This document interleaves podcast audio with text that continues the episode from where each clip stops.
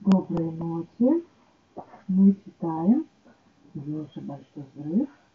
Автор Люси Стивен Хокинг. Глава одиннадцатая. Что, Саша, слышишь? После уроков, вместо того, чтобы ехать прямо домой, Лёд принялся крестить на велосипеде по городу. Конечно, вероятность встретить Ленина на улице была крайне мала, но не знал, что еще делать. Он вспомнил карту полстрельцы, которую показывал им космос, и злополучный подвал, в котором проходило собрание тайного общества, чтобы побольше разузнать про этот табак. Джордж никак и не сомневался, что записка Лина имеет отношение к людям. Был ли на демонстрации протеста? И не он ли в черном одеянии и маске пытался расспросить Винсента о Джорне? Вот надо к нему Он хорошо знал город и прекрасно помнил, где находился околоточный секретный бал. Это был колледж Эрика, то есть тот самый колледж, в котором Эрик и Лин были когда-то студентами Зубина. И сам Зубин, и Лин, и Эрик, и они вышли из одного колледжа. Зубин думал Эрик, ох уж этот Зубин. Как это он ухитряется быть одновременно везде и нигде? Тяжелые ворота колледжа были заперты на засов, однако в толстой деревянной створке была прорублена небольшая дверь, через которую обычно входили и выходили студенты. Джо сунулся в эту дверь, но путь ему прорыватель. Мне нужно передать записку профессору Биллису, соврал Джордж, не придумав ничего лучше. На столе, вон там оставь, буркнул суровый страж. Он только что закончил подстригать газон перед колледжем. Ярко зеленые травники стояли ровно, одна к одной, смахнул из бордюра клумбы лепестки маргариток, тщательно подмел вымощенную булыжниками дорожку отполировал медные дверные ручки. Меньше всего ему хотелось, чтобы этот идеальный порядок был нарушен каким-то взъерошенным мальчишкой. Колледж закрыт. Привратник глядел на Джорджа из-под лобья, усы его воинственно топорщили. Джорджу пришлось отправляться, отправляться домой ни с чем. Дома, наскоро перекусив, он побежал к соседям, но там была только Сьюзан, сама на себя не похожая. Обычно это его Джорджа, обычно это его, Джорджа, мама, стала измученная, одевалась то, что первым выпадало на нее из шкафа. Сегодня же и мама Ани была одета кое-как, Джорджа озабоченно сдвинуты, в глазах Бога. Аня нет дома, сообщила она, ушла на карате с Винсентом. У него, кажется, черный пояс. Ну, конечно, бы сомневался. Войти не приглашаю, продолжала Сьюзен, потому что я тут снова сбиваюсь. У нас в воскресенье намечается большое празднество, мне нужно успеть что-то готовить. И еще вот, погляди, окно разбилось, как-то вышло непонятно, кругом осколки. Ужасно ёкнуло сердце. Когда ты спросил, спросила ночью? Он не стал говорить Сьюзен, что и в его доме ночью побывал непрошенный гость. Ведь он уже и без того был взбудоражен. Похоже на то. Мы ничего не слышали, из дома ничего не пропало, сказал, что она вот-вот расплачется. А Эрик скоро вернется, спросил Джордж, подъезжает. Эрик сказал, что это их разбирательство назначено на завтрашний вечер. Он надеется, что все сразу выяснится, и послезавтра утром он уже будет домой. Я тоже уверена, что все будет хорошо. А сейчас я заеду за Аней, и мы с ней отправимся в гости к моей сестре с ночевкой. Извини, Джордж, мне уже совсем некогда, пока. С этими словами она закрыла дверь. Джордж услышал, как повернулся ключ в замке, а потом стукнула задвижка. Он вздохнул, поплелся домой, ничего другого не оставалось. Он вошел в кухню в тот самый момент, когда папа включил новости по радио. Может ли крошечный пузырек из большого адронного коллайдера проглотить нашу Вселенную? Раздался бодрый голос Виктора. Вот вопрос, который сегодня у всех на устах. Джордж, кто-нибудь слышал об этом? Спросил. Журналист пожалуйста, папа, не мешай. Группа противников науки, называющая себя тайными антагонистами Большого адронного коллайдера, опубликовала сегодня сенсационное заявление. Новый эксперимент на коллайдере таит в себе угрозу для существования человечества. В открытом письме к обитателям Вселенной тайный антагонист утверждает, что этот эксперимент – опасное безрассудство, поскольку в ходе его может выделиться крошечное количество так называемого истинного вакуума. Как сообщил нам источник из группы тайных антагонистов, наше существование во Вселенной зависит от ложного вакуума, который может быть уничтожен вследствие экспериментов с высокими энергиями, которые в ближайшее время должны начаться на коллайдере. Тайные антагонисты посчитали, что пузырек истинного вакуума всего за 8 часов способен вдребезги разместить всю Солнечную систему. Связаться с профессором Эль Эриком Беллисом, руководителем экспериментов на коллайдере, нам не удалось, однако буквально минуту назад его коллеги и сотрудники сделали заявление – не нужно бояться прогресса науки, коллайдер совершенно безопасен. А теперь следующая новость этого часа. Терренс выпустил радио. Это правда, спросила Настя. Правда, что Эрикова опыты опасны для жизни? Конечно, нет, воскликнул Джордж. Эрик хочет помочь человечеству, а не погубить его. Тогда почему про него такое говорят? Откуда я знаю? Кто-то решил помешать ему сделать открытие. Вот выдумал всю эту белиберду про истинный вакуум. Не обязательно выяснить, кто сочиняет и зачем. Я должен помочь Эрику. Уроки делать, вот что ты должен, сказал папа сурово. И держаться подальше от Эрика и его семьи. Временно. Ты меня хорошо понял, Джордж? Если всему этому существует разумное объяснение, мы должны его услышать от самого Эрика. А пока что обещай мне не лезть в эти дела. Обещаю, сказал Джордж и скрестил пальцы спиной. Он терпеть не мог врать родителям, но выхода нет.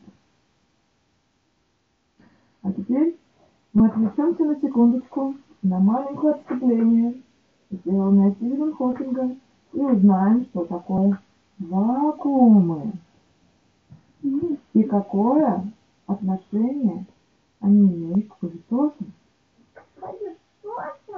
Ну да, пылесос это пыли, останавливающее устройство вакуумного действия. Вакуум – это пространство настолько пустое, что в нем вообще нет воздуха. Например, если выкачать насосом из комнаты весь воздух, то мы получим вакуум.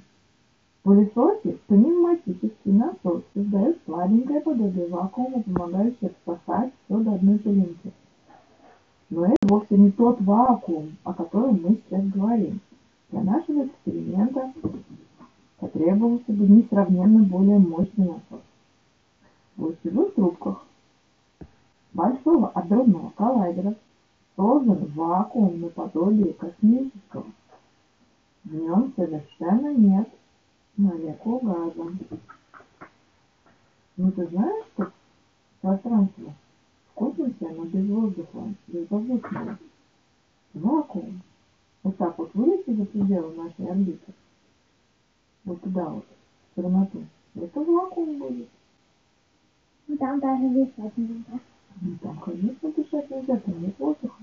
Воздух сконцентрированный здесь, вокруг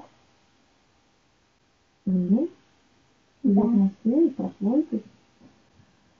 Удалить из комнаты все частицы воздуха не так-то просто, даже если в комнате вообще нет атомов, она все равно содержит излучение. Инфракрасные фотоны, испускаемые теплыми стенами комнаты, или радиофотоны от телепередатчиков, микроволновые фотоны, оставшиеся от большого взрыва, и другие частицы, вылетающие из космоса, например, нейтрино, испускаемые Солнцем. Даже темная материя. И если бы мы сумели убрать это излучение, охладив теплые стены, тогда наша комната стала бы совсем пустой, более пустой, чем космическое пространство между галактиками. Однако мне все равно кое-что бы осталось. Это кое-что квантовые поля, то есть то, что остается, когда уже нет фотонов, нейтрино, электронов и всех остальных частиц. Состояние квантовых полей, обладающие минимальной энергией, физики называют вакуумным состоянием. Вакуум. Да, именно в этом состоянии, без каких бы то ни было наблюдаемых частиц, пребывала бы наша воображаемая комната.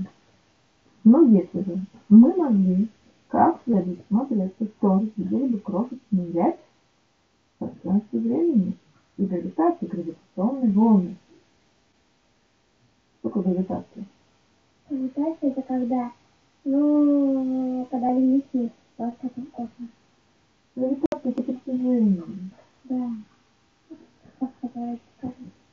Словом, нам может показаться, что вытащив из воздухом, мы полностью ее опустошили. На самом деле это не так. Добавить вакуумное состояние энергию, физики сказали бы возбудить вакуум, то в нем появятся частицы и античастицы. Считается, что такой вакуум состояние с минимальной энергией. Могут быть и другие вакуумные состояния с другой энергией, если их возбудить, они породят знакомые нам виды частиц. Возможно, что в ранней Вселенной, когда температура была намного выше, пространство в течение некоторого времени существовало в состоянии ложного вакуума более высокой энергией и его частицы сегодня показались бы экзотическими. Когда температура снизилась, сложный вакуум должен был прийти в состояние нынешнего вакуума с низкой энергией. Истинный вакуум – это вакуум, действительно обладающий минимальной возможной энергией. Нет ни малейшего основания полагать, что какой бы то ни было земной эксперимент способен вернуть нас состояние какого-то иного вакуума. Понятно?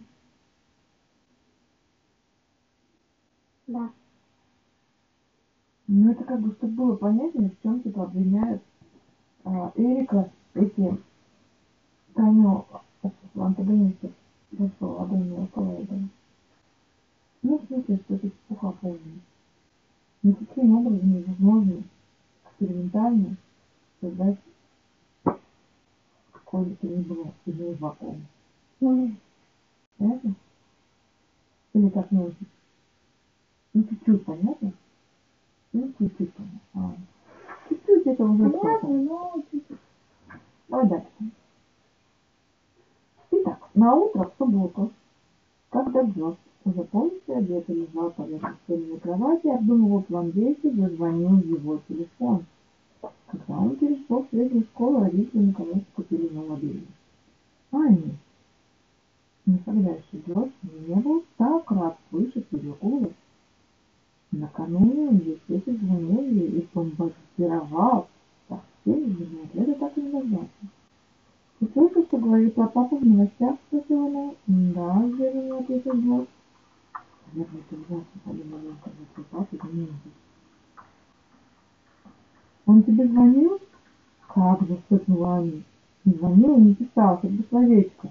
Это весь интернет гудит, Эрик Беллис, опасный безумец, нужно запретить его эксперименты, пока он не уничтожил всю вселенную. Мама сказала, что сегодня в 7.30 вечера у него будет это самое собрание братства, а потом она надеется, что он вернется домой, больше ничего не знаю. А я послал странную записку, признался Джордж. От Линны? От Линна? Скрикнула Аня. И ты молчишь? Что он пишет? Что папа опасности, и что силы зла во вселенной невременно тоже еще открытие. Это мы и без него знаем. Почему он не сказал, что нам делать? Ты вообще с ним говорил? А как с ним поговоришь? Думаешь, он оставил номер телефона? Блин, в своем репертуаре записка чуть ли не на пергаменте, буковки такие странные, можно подумать, он гусиным пером писал и макал его в кровь. Узнаю, блин, уныло сказала Аня. Я пробовала включить бусик от кровь Получилось? Не. Уже покосился на клетку с бусиком. Голубые глазки надо хомячка абсолютно ничего не выражали. Обычно он сами носился в ключе, как заведенный, но сейчас мир не хотел. И даже Эми позвонил вчера вечером, и он пытался включить его дистанционно, но ничего не вышло. Ладно, потом. Эммит был их с Аней американским другом по совместительству компьютерным гением. Потом, суп с котом, грустно сказала Аня, вернее, с хомяком.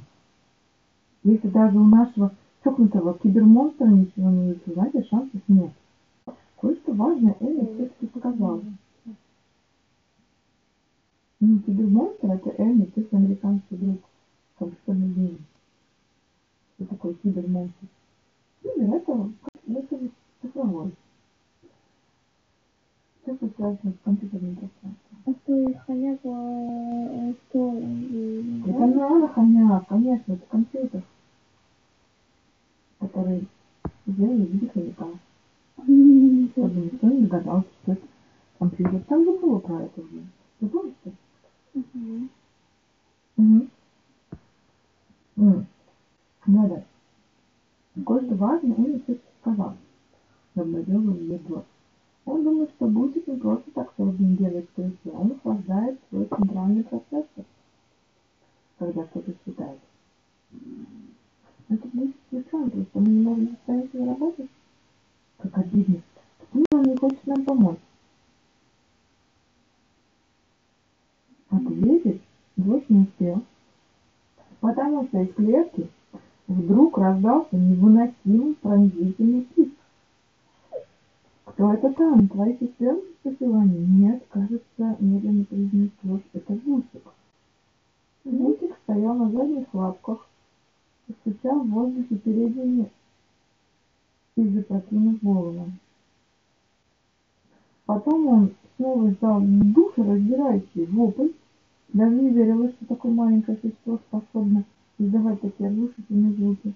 Опустил голову, повернулся и уставился на Джорджа своими хомячими глазками, которые из голубых вдруг сделались ярко-желтыми. «Да что там у тебя?» — настаивала Аня.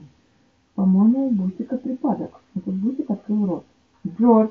— раскрежетал он голосом, напоминающим скрип ржавого гвоздя по стеклу. «Джордж!» «Кто это сказал?» — донесся крик Ани из трубки. Бусик,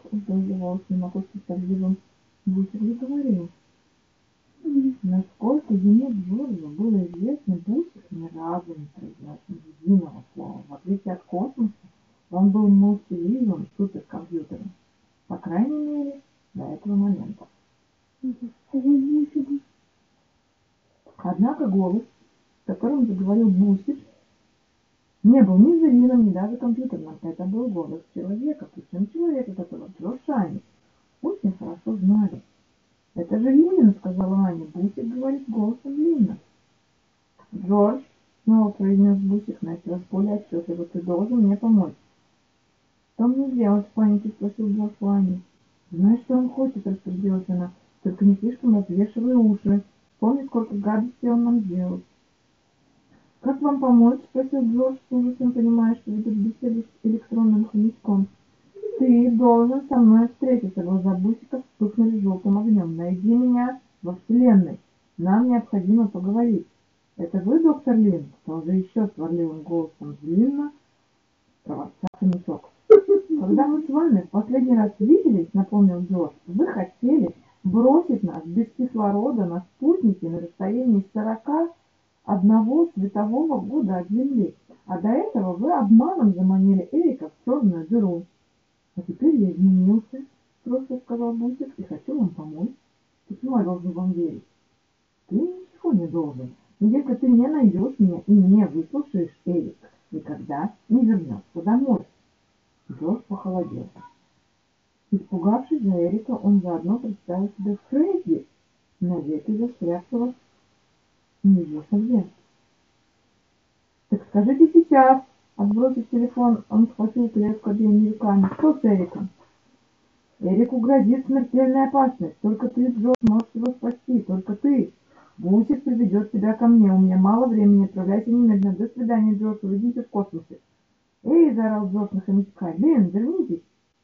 Но желтые глазки Бусика снова стали голубыми, и Джордж понял, что сеанс связи окончен. «Что он сказал?» — доносился из телефона голос Ани. В этот момент хомячок вздрогнул всем своим сердцем, и из него выкатился крошечный шарик. Джордж снова взял телефон, рука у него дрожала. Так, а, что я должен встретиться с ним в космосе? Но где? Где именно? Этого он не сказал. Нигде. Никак туда попасть. Попробовал зайти бусика забиванием. Джордж хомячка из клетки, осторожно ощупал со всех сторон. Вдруг где-то все же есть тайная кнопка, которую он заметил, но нано-компьютер только смотрел на него тем же пустым бессмысленным взглядом, что и раньше. «Подожди, я приеду», — сказала Аня. «Не надо. Некогда». Джордж вернул бусика в клетку и достал оттуда шарик, выпавший из хомячка. Это оказался бумажный комочек. Джош развернул его. На длинной полоске был написан ряд цифр, а в конце заглавная буква X. Опять послание. И опять похоже на координаты. заговорил Джо, вспомнив письмо, которое Эрик однажды получил от Лина. В том письме, как на этой полоске бумаги, был ряд цифр. Якобы координаты далекой планеты, куда Эрику предлагалось отправиться. Только на самом деле никакой планеты не было. Коварный Лин заманил Эрика прямо в пасть сверхмассивной черной дыры. Может, здесь указано место, где я должен с ним встретиться? М. Ну, как ты сюда попадешь? Спросила Аня. И откуда вам знать, что это безопасно? Вдруг это опять черная дыра? Потом поговорим. Зажав телефон между ухом и плечом, он спрыгнул с кровати и полез в шкаф за скафандром, который Эрик подарил.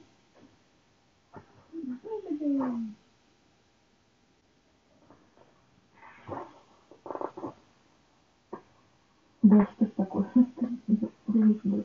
Который Эрик подарил ему на дня, два дня назад на память об их космических приключениях. Скафандр. Бусик зашевелился, голубые глазки начали менять цвет, и это, как уже понял Джош, означало, что компьютер включился и готов действовать. «Я выхожу», — решительно сказала Аня. «Я сейчас на велике приеду очень быстро, дождись меня». «Прости, Аня, у меня нет времени». Бусик вытянулся столбиком. Глаза его теперь полыхали алым огнем. Из них до середины комнаты протянулись два лучика и начали вращаться, образуя светящийся круг. Круг вертелся и вертелся точно бусиково колесо. «Джордж, не слойся трубки, пожалуйста, не надо!» Джордж уже влез в скафандр. «Не уходи в космос без меня!» «У меня нет выбора!» — крикнул Джордж.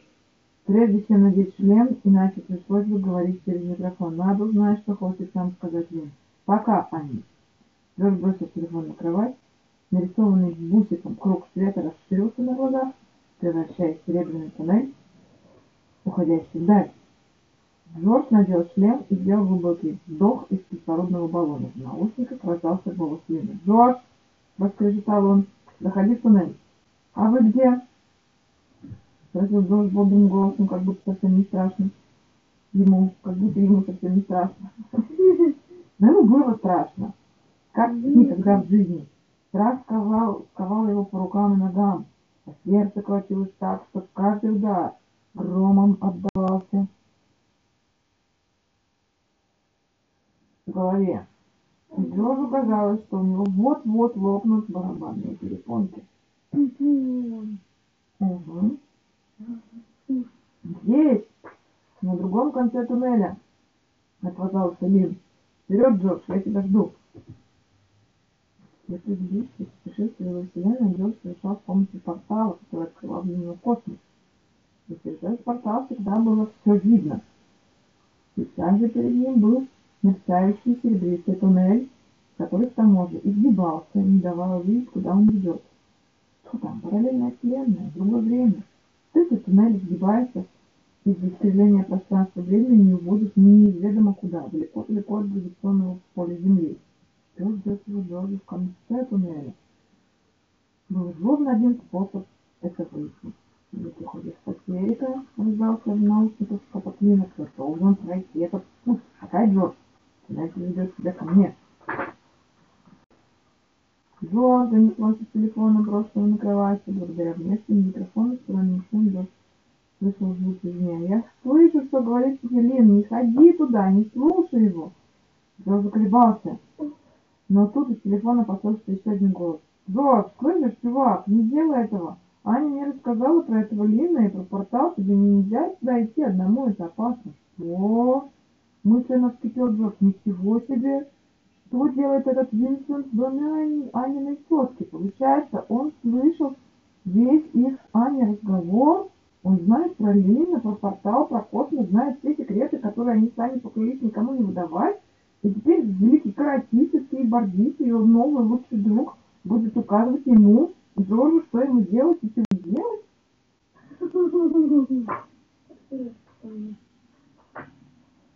От злости и обиды Джордж забыл про страх. Значит, Винсент думает, что он Джордж не справится, думает, не фишка тонка спасти Эрика, учителя, друга и Аниного папу. Ты меня еще узнаешь, Винсент, прошептал он. Эрик, я иду, я вас спасу, даже если буду совсем один у нас. Он возвысил голос. Прощайте, земляне. и отправляюсь в космические дали. И Джордж согнул созданный бутиком круг света, который мгновенно затянул его в туннель. Выбросив руки вперед, как будто ныряя вниз головой, с водной горки в аквапарке, Джордж летел по извилистому серебристому туннелю. Из собственной комнаты в неизвестность мчался на немыслимой скорости сквозь ослепительно расплывающиеся пятна света навстречу с бывшим заклятым врагом. На улице кашляла ему слышалось или послышалось, ведь мерещилось эхо отчаянного Аниного. Нет, но было поздно. Их уже разделяли световые годы. Ну, тут дальше следующая вкладка, которая может нам немножечко прояснить ответ на этот вопрос, да, потому что дальше мистер Хокинг рассказывает нам про пространство, время и относительность. Я тебя прочитаю, но если тебе будет непонятно, я попрошу, попытаюсь тебе объяснить. Значит, четырехмерное пространство времени. Так, когда мы хотим отправиться на какое-то место на Земле, мы обычно представляем себе это место в двух измерениях. Север-юг и запад-восток. По этому принципу устроены географические карты. Ну, как глобус. Как глобус. Ты можешь на точку на, здесь... э, На точку А переносить. Ну, смотри, здесь широта и долгота. Да. Долгота и широта. Да. И говоря как бы координаты, ты говоришь координаты широты и долготы. И тогда получается точка, как бы крестик пополам. Да. Там, где пересекаются две линии. Ну вот, раз линия, Да. вот два линии. Вот они пересекаются с точки. И это и есть точка координат. Да? Так. Мы постоянно пользуемся двумерными направлениями. Но это два измерения. Раз и два. Да. Как куда-то дойти и доехать? Вперед, назад, влево или вправо? Это потому, что поверхность Земли двухмерна. А вот пилот самолета, выбирая направление, не привязан к поверхности Земли. Самолет может лететь еще и вверх и вниз, следовательно, к его положению относительно поверхности Земли добавляется еще и высота над этой поверхностью. То есть, что Саш? К двум измерениям добавляется третье. Здесь было тран-тан-та-тан, А там вон такое.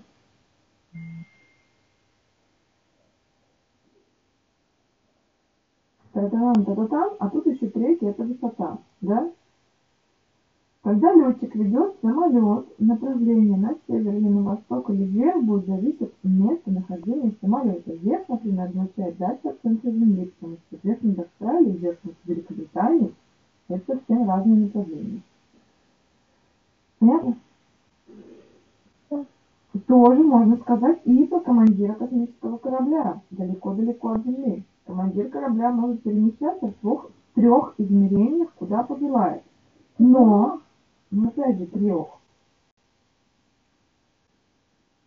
Долгота, широта высота. Три направления, да. Но этих направлений всегда будет три, потому что космическое пространство, в котором существуем мы, наша Земля, наше Солнце, звезды, все галактики, это трехмерное пространство. Ну, что непонятно? Татан, татан и татан. Да, раз, два, три. И, конечно же, когда хочешь куда-то попасть, например, на день рождения друга или на футбольный матч, то мало знать, где состоится это мероприятие, надо еще и знать, когда. А когда это что? Ну, что такое когда? Когда это, ну, например, это будет ну, не знаю. Вот когда это время. Да.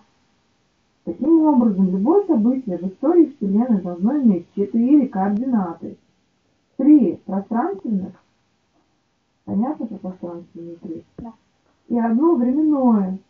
Поэтому, описывая Вселенную, все, что в ней происходит, мы оперируем понятием четырехмерного пространства времени. Ну вот, это понятно. Теперь относительность. Послушай, пожалуйста. Частная теория относительности Эйнштейна. Вот такой ученый, помнишь? Да, он... ну, Он смешно. Почему? Потому что он выключил уже. Я бы. А, ну вот и пожалуйста. В общем, у него есть теория относительности, которая гласит, что закон природы, в том числе скорость света, должны быть одними и теми же, вне зависимости от того, с какой скоростью движется наблюдатель. Легко убедиться, что два человека, которые перемещаются относительно друг друга, придут к разным выводам на расстоянии между двумя событиями. Например, два события, которые происходят на одном и том же реактивном самолете. Два наблюдателя на Земле будут разделены расстоянием, которое преодолел самолет в промежутке между этими событиями. Поэтому, если наблюдатель в самолете и наблюдатель на Земле решат измерить скорость света. Светового сигнала, летящего с хвоста самолета к его носу, то расстояние, пройденное светом с момента подачи сигнала до момента его поступления на нос самолета, получается у них разного, поскольку скорость это расстояние, деленное на время, они также разойдутся в вопросе о том, сколько времени прошло между подачей и приемом сигнала. И эти наблюдатели сходятся в вопросе о скорости света, об нем, согласно теории Эйнштейна, они как раз сходятся. Это очень сложно понять, Саша. Но я тебе лучше какой-нибудь фильм про это документальный поставлю, который бы объяснил тебе теорию относительности. Да. Как, собственно говоря, советую поступить с тем, кто слушает эту книжку. Если непонятно, теорию относительности Эйнштейна, посмотрите мультик. Мультик. Про Да, хороший мультик. Мгм.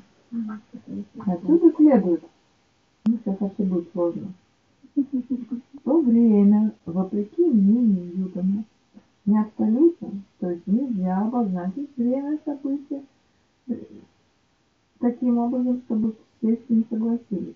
Наоборот, у каждого наблюдателя должна быть собственная мера времени, и два наблюдателя, движущиеся относительно друг к другу, получают разные оценки времени.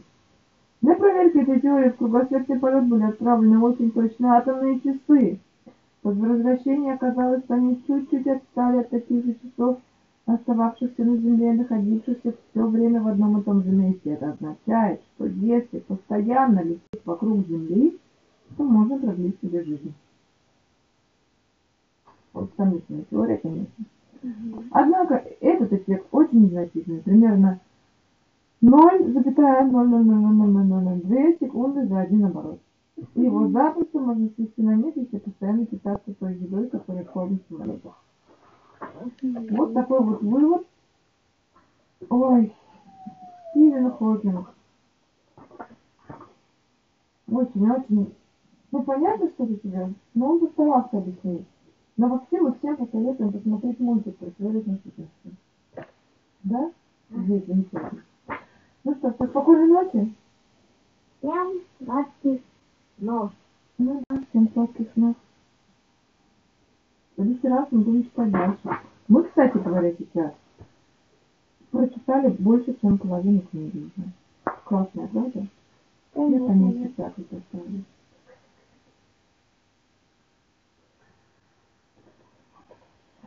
Спокойной ночи.